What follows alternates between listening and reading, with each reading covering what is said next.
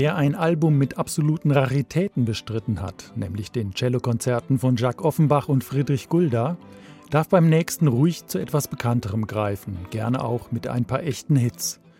Und wenn das Ganze sich zudem in heimelig familiärer Atmosphäre präsentiert, umso schöner.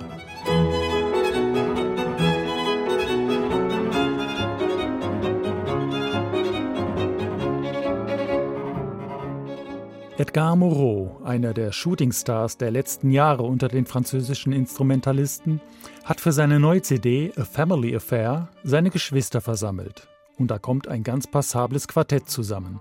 Raphael und David an den Violinen, Jeremy am Klavier und natürlich Edgar Moreau am Cello. Mit seinen 26 Jahren übrigens der älteste.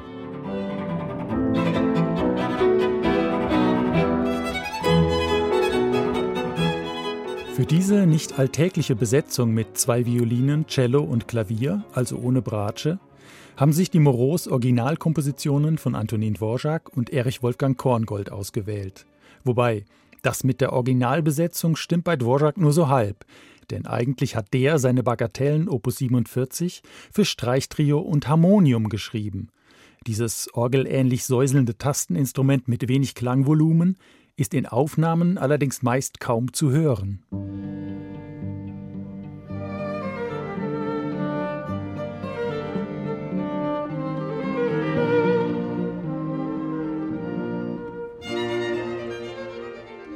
Nimmt man dagegen, wie bei den Moros, statt des Harmoniums ein Klavier?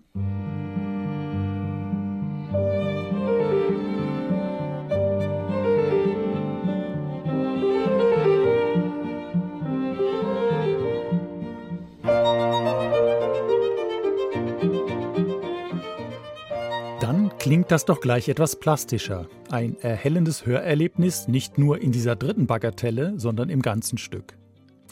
Wirklich original für die Besetzung mit zwei Violinen, Cello und Klavier ist das zweite größere Werk auf dem Album. Erich Wolfgang Korngolds selten zu hörendes Suite Opus 23, geschrieben 1930, kurz bevor Korngold nach Amerika ging und zum erfolgreichen Hollywood-Filmmusikkomponisten wurde.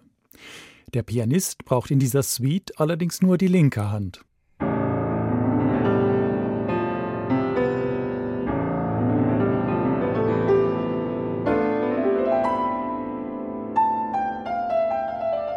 Das hatte mit dem Auftraggeber zu tun, dem einarmigen Pianisten Paul Wittgenstein, für den Korngold vorher schon ein Klavierkonzert geschrieben hatte und für den später auch Maurice Ravel sein berühmtes Konzert für die linke Hand komponieren sollte.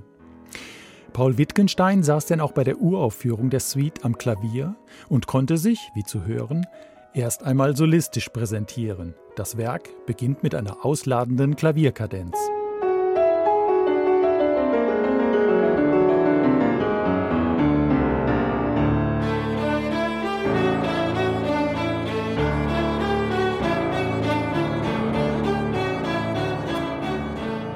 Was folgt, ist eine chromatisch vergrübelte Fuge, ein Verhangen nostalgischer Wiener Walzer, eine grimmige Scherzo-Groteske, ein schlichtes, inniges Lied und ein Rondofinale mit Variationen. Alles angesiedelt irgendwo zwischen Romantik und Moderne. Also weniger der schwelgerische Korngold und schon gar nicht der Filmmusikkomponist. Eher ist es eine gewisse spröde Schönheit, die dieses Werk auszeichnet.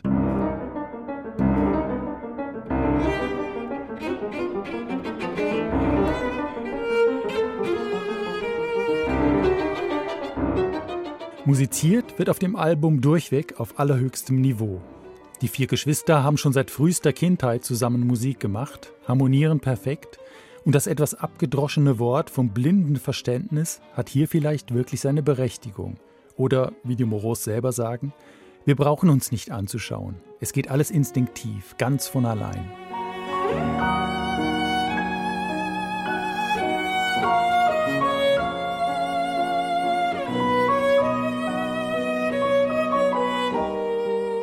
So, ja, und wo bleiben die Hits?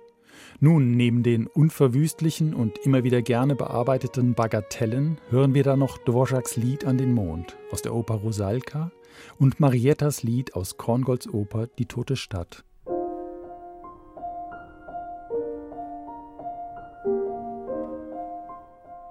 Beides Kandidaten für die schönsten Opernarien aller Zeiten, die auch in der kammermusikalischen Version nichts von ihrem Zauber verlieren. Und auch wenn jetzt hier nur zwei von den vier Geschwistern zu hören sind, Mariettas Lied gibt's noch ganz. Am Klavier Jeremy und am Cello Edgar Moreau.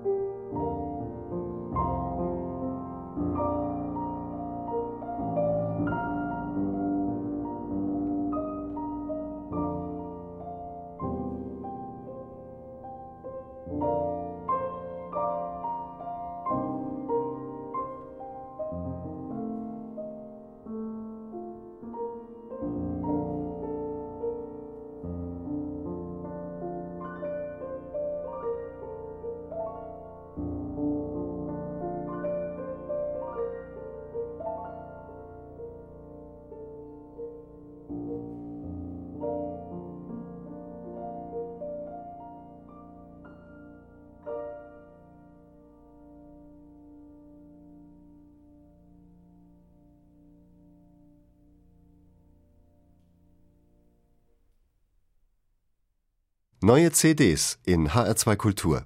Weitere Rezensionen auf hr2.de